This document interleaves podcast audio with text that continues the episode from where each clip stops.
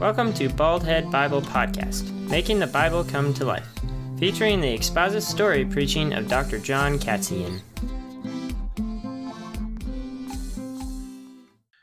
One day, Jesus, I imagine, was relaxing with his disciples.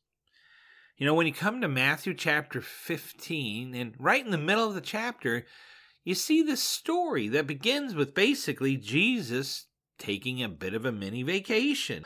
Think about it. He daily dealt with person after person, healing this person, ministering to this person, removing demons from that person. Amazing work, but constantly pressed by people. He was surrounded by people practically every waking hour. By this time in Matthew chapter 15, the Bible says that Jesus is is just pressed upon by the massive amounts of crowds that are following him everywhere he went. And he was currently ministering around and near the Sea of Galilee, serving people and meeting their needs. It must have been exhausting for Jesus to maintain this level of work among the people. Well, thankfully, there were times Jesus did get away. And when he did get away, he would often go into the desert or uninhabited regions to pray and, and talk to his Father. But there were other times he would take his disciples with him as well, you know, the inner twelve. They would go to some spot to get away from the massive crowds demanding so much of Jesus' time and the disciples' time. So here in Matthew 15, we find a story about Jesus who is about to depart to get away and spend time just with him and his disciples. Now he was going to a place in the region of Tyre and Sidon. That's what Matthew 15 says. That he was going to a place eh, somewhere in the region of Tyre and Sidon.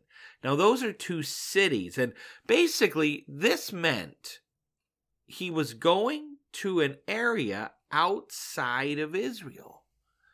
And it also meant he was probably going to a place on the Mediterranean coast. Sounds very much like a vacation, right? Or a holiday. Jesus needed to get away to relax, and so that's what he did.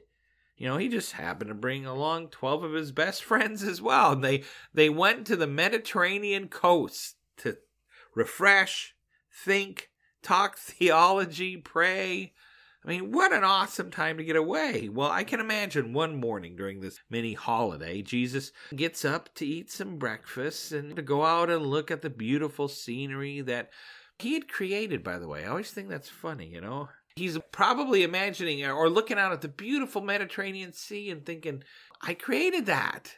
Jesus is the creator of everything, right? Well, I imagine Jesus is standing out and watching the ocean waves splash back and forth. And, or maybe he's even going for a walk on the beach with some of the disciples who are up early, you know. And I just imagine they're out there sipping their coffees, tasting their kosher lattes, and then they hear it for the first time. Oh, oh. I don't know exactly what it sounded like. A long wail of sadness. Oh, please, please heal my daughter. Please, please heal my daughter. I can imagine a long wail of silence followed by a plea for Jesus to do something. Then it stops, maybe for about five seconds, ten seconds, a minute, and you know, while the person catches their breath, and then it happens again. It starts right back up. Please, Jesus, do something. Please move miraculously for my daughter. Please, Jesus, please help my daughter. Please, please help my daughter. Please, I beg you, help me. You know, I can imagine Jesus then turns and looks, and it was a woman calling out and wailing louder and louder. And maybe she was carrying her daughter in her arms. See, the problem was the daughter was demon possessed. And, and she was troubled by this demon. And so this Gentile woman is crying out, Please, Jesus, please heal my daughter. Well, Jesus didn't respond. But this woman would not give up. She keeps on wailing and wailing, and she kept on crying out for God to help, for Jesus to help. She did not give up. I think this went on for a while, and wherever Jesus and the disciples went, there she was. Please, son of David, heal my daughter. You know, they're at the local McDonald's. Please, son of David, heal my daughter. They're doing their laundry at the laundromat. Please, son of David, heal my daughter.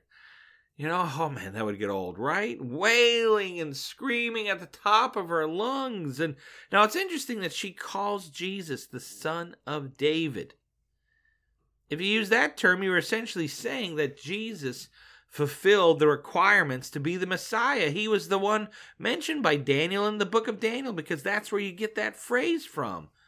And so essentially, this woman is agreeing with the book of Daniel and that Jesus is a man who is the Messiah who's going to change the world. And in the face of all that, she's crying out, Please heal my daughter. Please heal my daughter. Please. It says in Matthew 15 22, she cries out, Have mercy on me, Lord, son of David. My daughter is severely tormented by demons. Man, this goes on. Now, I don't know for how long, maybe a day, maybe a couple days, maybe a couple of hours, because you can only handle so much screaming at the top of your lungs before you start to get tired. Well, it got bad enough that the disciples finally say to Jesus, Hey, please heal this woman's daughter. She won't shut up. Please heal her. But Jesus, guess what? He doesn't heal her daughter. He doesn't. Not at first. And the reason is, well, he says it plainly enough. He says in Matthew 15, verse 24, I was sent only to the lost sheep of the house of Israel. I'm not going to heal her because I was sent only to the lost sheep of the house of Israel. See, what Jesus was telling the disciples is that at this point in his ministry, the Father wanted him to only present the good news of the kingdom to the Jewish people, the lost sheep of Israel. Now, notice there were some sheep who were in the fold, right? There were some Jewish people, some of those 12 disciples themselves, who had heard Jesus' preaching and had decided to follow Jesus as their Lord and Savior. But there were many, many Jews who did not see Jesus as their Lord and Messiah and were still rejecting him. And so God the Father had called Jesus to the Jewish people and only the Jewish people at this point.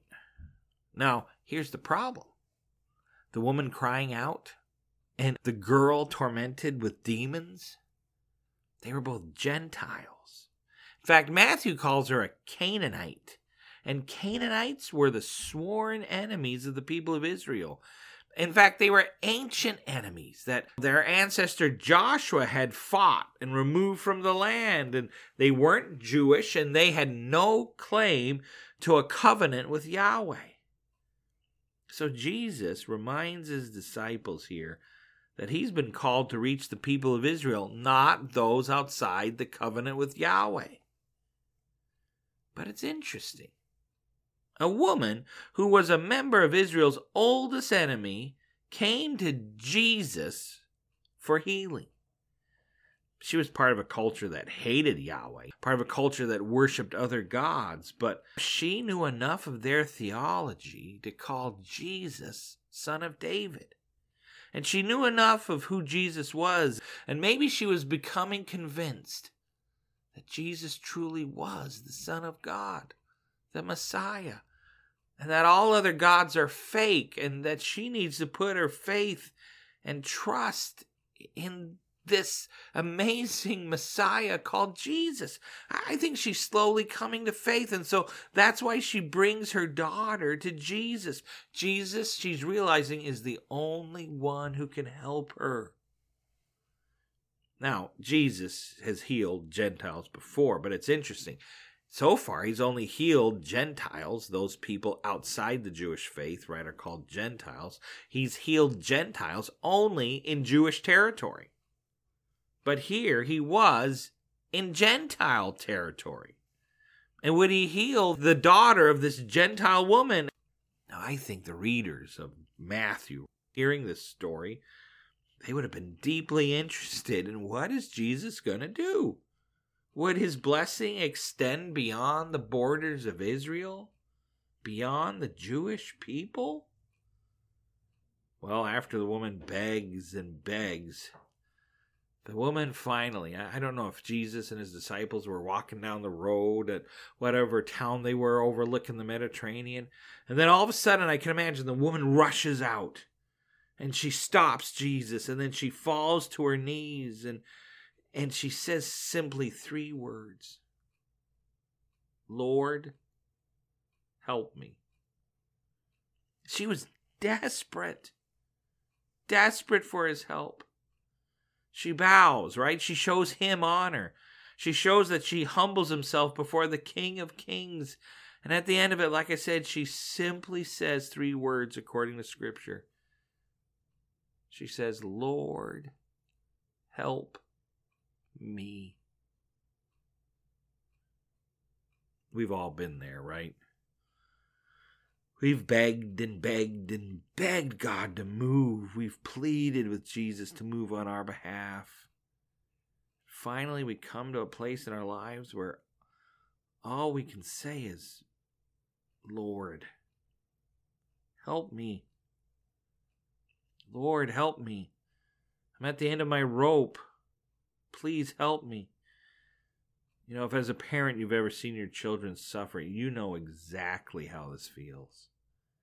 The sadness, the desperation. All you can say is, Lord, help me.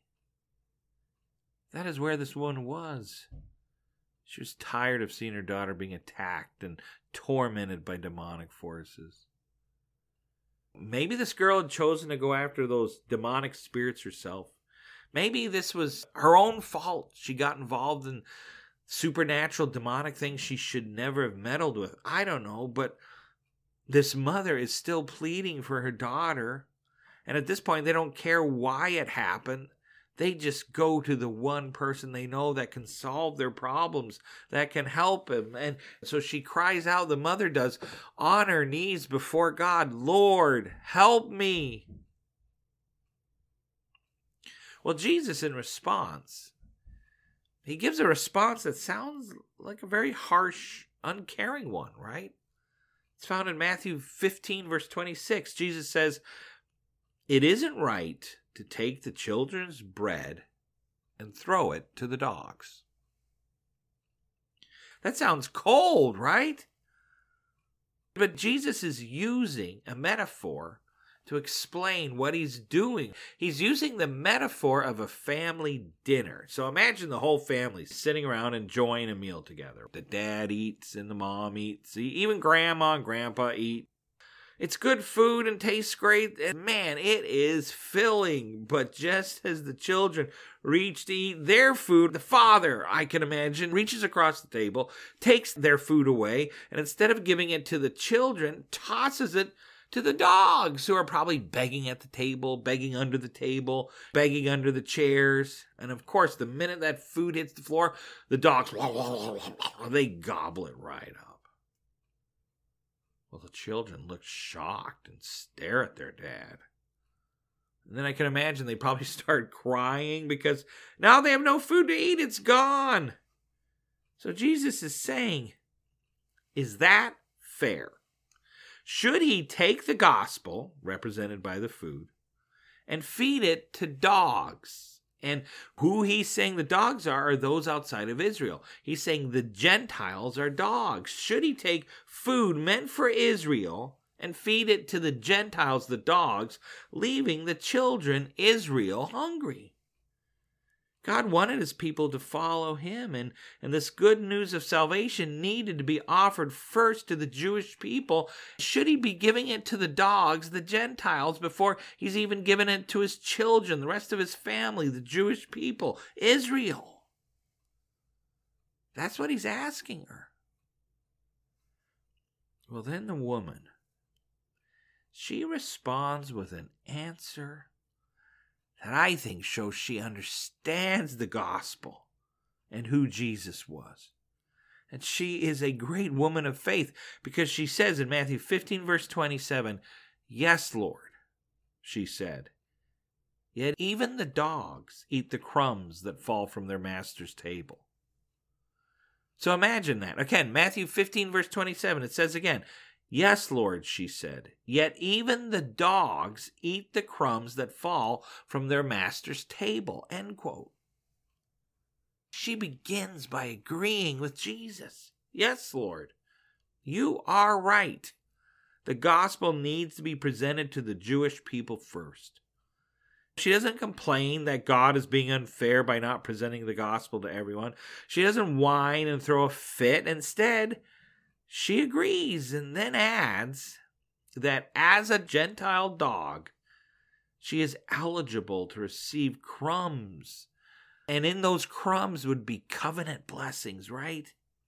She takes the metaphor that Jesus uses and, and she just ran with it. Yes, she wasn't worthy to be part of the family. Yes, she should not be allowed at the family table.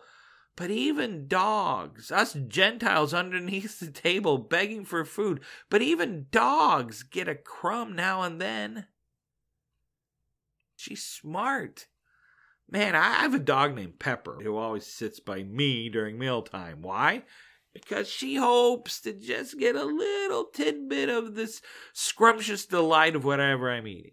She doesn't get the full meal, but she does get the T-bone or the parts of the casserole. But you know what happens? I'll give her just a little morsel of my steak, right? She doesn't get the whole meal, but Pepper is blessed in what she does receive. And that's what this woman is saying. I do not deserve to be at the table. Me and my daughter don't deserve to be part of that family. But I would be blessed if I could just get a morsel, a tidbit, a sample of the blessings the Jews receive because they are part of the family of Yahweh. Man, this shows great faith of the woman. She put faith in Jesus that he was the Messiah. She put her faith in his message. And she put her faith in the blessings that come from the kingdom of God that he is presenting. Man, in the face of such faith and such a brilliant understanding and such a turn of phrase and, and how this woman would not give up, I think Jesus must have smiled and laughed with joy. For here was a Gentile who got it. Now, think about it. He had just been confronted earlier in this chapter by some Pharisees, and maybe he'd been confronted by them a couple days earlier, a couple of weeks earlier. I don't know. The Pharisees and the scribes didn't get it, and they rejected Jesus. They hated him. But here, now before him, was a Gentile, a non Jewish woman who had better understanding than all those educated Jewish religious leaders. So Jesus responds with a gentle answer, I imagine, and says, Woman, your faith is great. Let it be done for you as you want. Matthew 15, verse 28. And the Bible says, from that moment onwards, her daughter was healed. The demon left her. What faith in Jesus displayed by a Gentile, pagan enemy of Israel. This was showing, I think, to the readers that the gospel was beginning to go beyond the borders of Israel. This woman started out as a pagan enemy of Israel, but through understanding Jesus, through watching what he does, she realized that this is Lord and Savior and Messiah, and she put her faith and trust in him. And this is a Gentile, non Jewish woman who is grasping the gospel. And I think this would have shown to the readers of Matthew, especially the Jewish readers of Matthew, that the gospel is going to go beyond the borders of Israel. Well, to make that point even further, the next story is where Jesus and the disciples feed a whole bunch of people again. But they're not just people, they're about to feed 4,000 plus Gentiles. See, later on, after this whole incident with the woman, Jesus moves on and begins to work miracles in that whole Gentile region. Well, he goes up on a mountain, and the people, again, 90% of them are going to be Gentiles. They follow him up there and they're learning from him. They're being healed by him. And, and these Gentile people stayed with Jesus for three long days. And at the end of it, Jesus tells the disciples that he does not want to send these people away hungry and that they should be fed. And, and he asks the disciples, what is there to feed these 4,000 plus, probably again, 10,000, 15,000 people? What is there to feed them?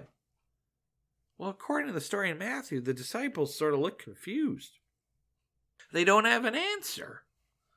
Now, I keep thinking, how short is their memory? They had just fed 5,000 plus with five loaves and two fishes. Why did they not think, well, let's do that again here? Find some loaves, find some fishes, steal some kid's lunchbox, I don't know, and bring it to Jesus to multiply and feed the people. But they don't they once again are paralyzed by the fear of having to feed all these people.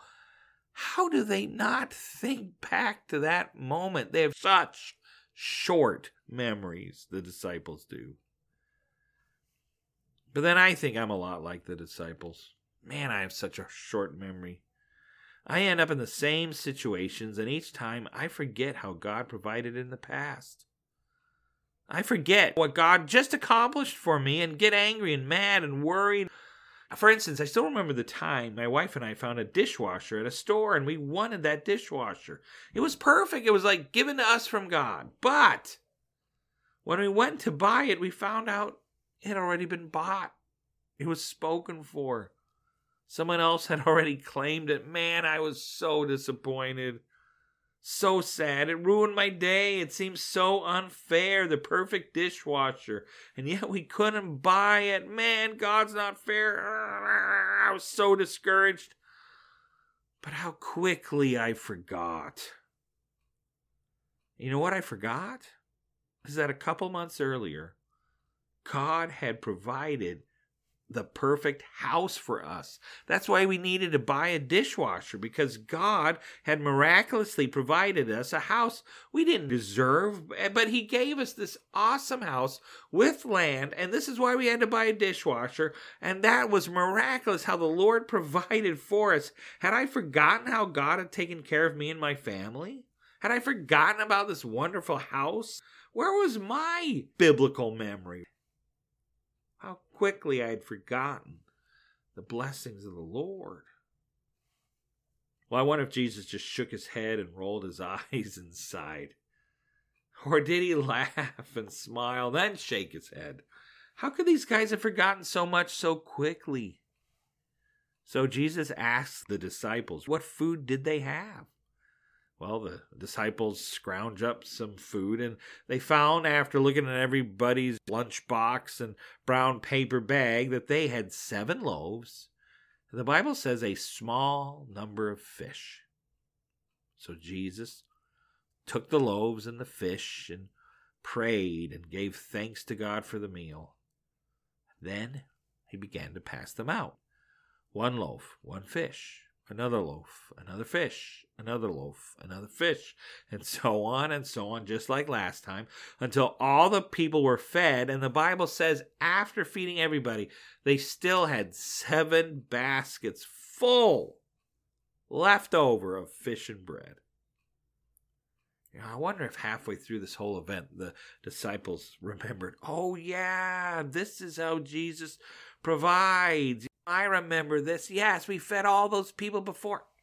Why didn't I think that? They think slap in their heads, you know? Now I keep thinking instead of finding loaves and fish, I would have tried to find fried chicken and bread or fried chicken and waffles and make Jesus multiply that, right? You know? Either way, I wonder if they hit themselves in the head for not remembering what Jesus had done earlier. What he had done for the 5,000 plus, he certainly would do that in this situation. And why didn't they remember that? But the other interesting thing is, these people were primarily Gentiles. And this whole miracle, the feeding of the 4,000, took place in Gentile territory. And here I think Matthew is hinting to the readers, to the Jewish readers of his gospel, at the fact that the feast of the gospel of the kingdom is now about to go from just a feast for the Jews. Now it's going to soon be a feast for everyone who chooses Jesus. Before, remember, Jesus uses a metaphor. Why should I give my food to dogs? You know, I should only give my food to the people of Israel. And now he's given his food to the Gentiles. He's given his food beyond the house of Israel. And I just think that's a wonderful story. And I am so thankful that the gospel that Jesus saves didn't just stay with Israel. And even if I am a dog in this metaphor, I am so thankful for the crumbs of the covenant. But the wonderful thing is, we don't just get the crumbs, no.